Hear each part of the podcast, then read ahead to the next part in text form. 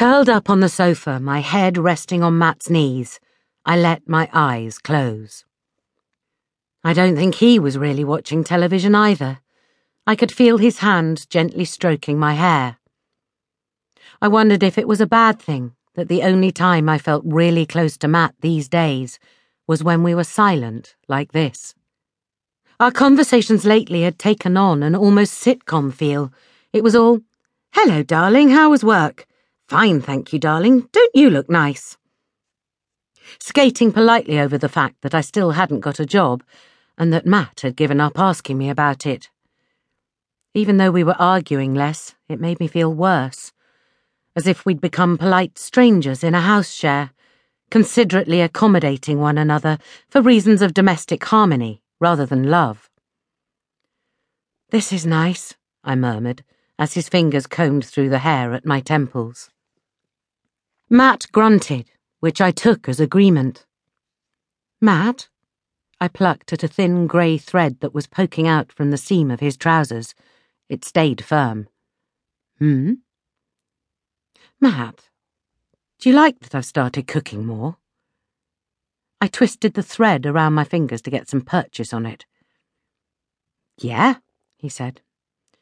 Who knew you had it in you? You do a great job.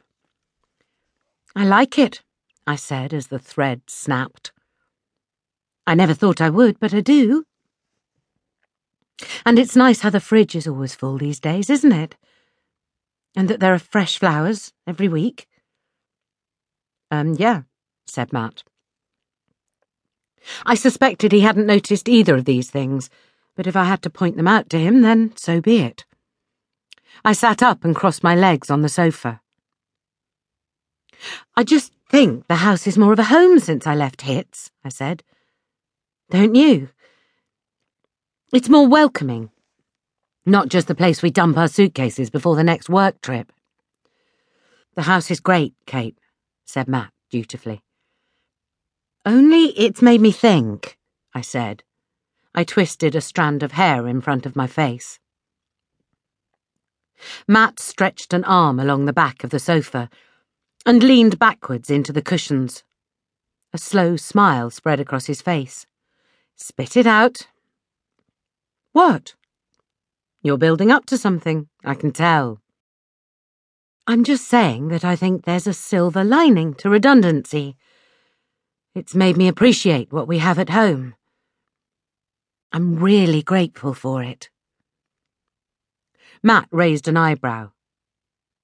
And? I picked up a cushion and held it protectively against my chest. And, well, okay, you know how I stopped taking the pill a few months ago? Matt looked incredulous, then delighted.